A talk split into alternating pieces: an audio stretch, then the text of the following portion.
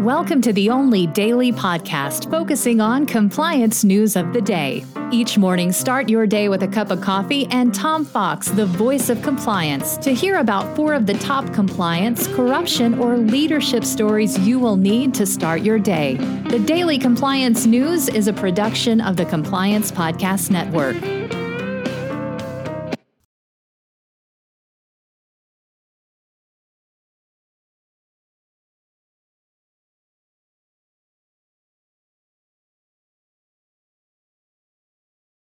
The Daily Compliance News for December 15, 2023, the Wirecard Redux edition. Uh, we begin with that story from uh, a couple of stories on Wirecard from uh, this first one is from the Financial Times, which reports that Wirecard's former CFO was charged with fraud. Burkhard Ley was accused by Munich prosecutors more than three years after the failure of the company. He's been charged with fraud in the collapse of Wirecard. Ley was arrested in 2020 and once ran the high flying payments group, which crashed into insolvency. The charges come as the trial of Wirecard's former executive Markus Braun and two other former executives continued.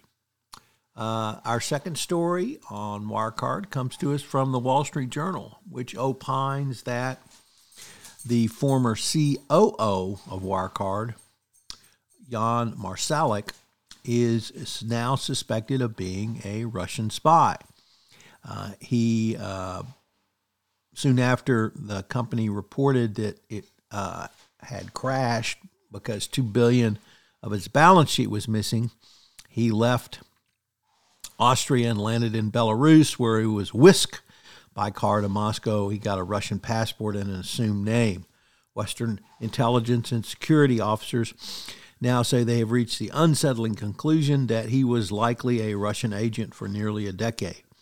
He already stands accused of stealing millions of dollars from investors. Uh, multiple international investigations uh, now say he uh, used the defunct payment company to help Russia's uh, illegally help Russia spy agencies move covert funds around the world.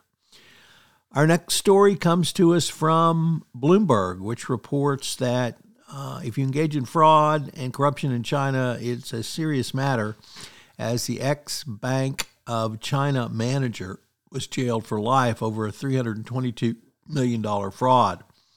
Uh, he was repatriated from the U.S over two years ago in one of the country's biggest bank frauds. He was a former local bank head of Bank of China, and he was sentenced in the southern province of Guangdong. He was convicted of embezzlement and misappropriation of uh, over $322 million uh, in funds from the last 20 years.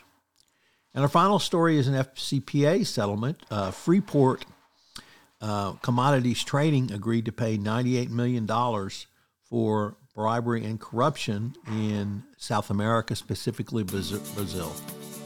The Daily Compliance News is a production of the Compliance Podcast Network and a proud member of C Suite Radio. Thanks so much for listening. I hope you'll join me again tomorrow.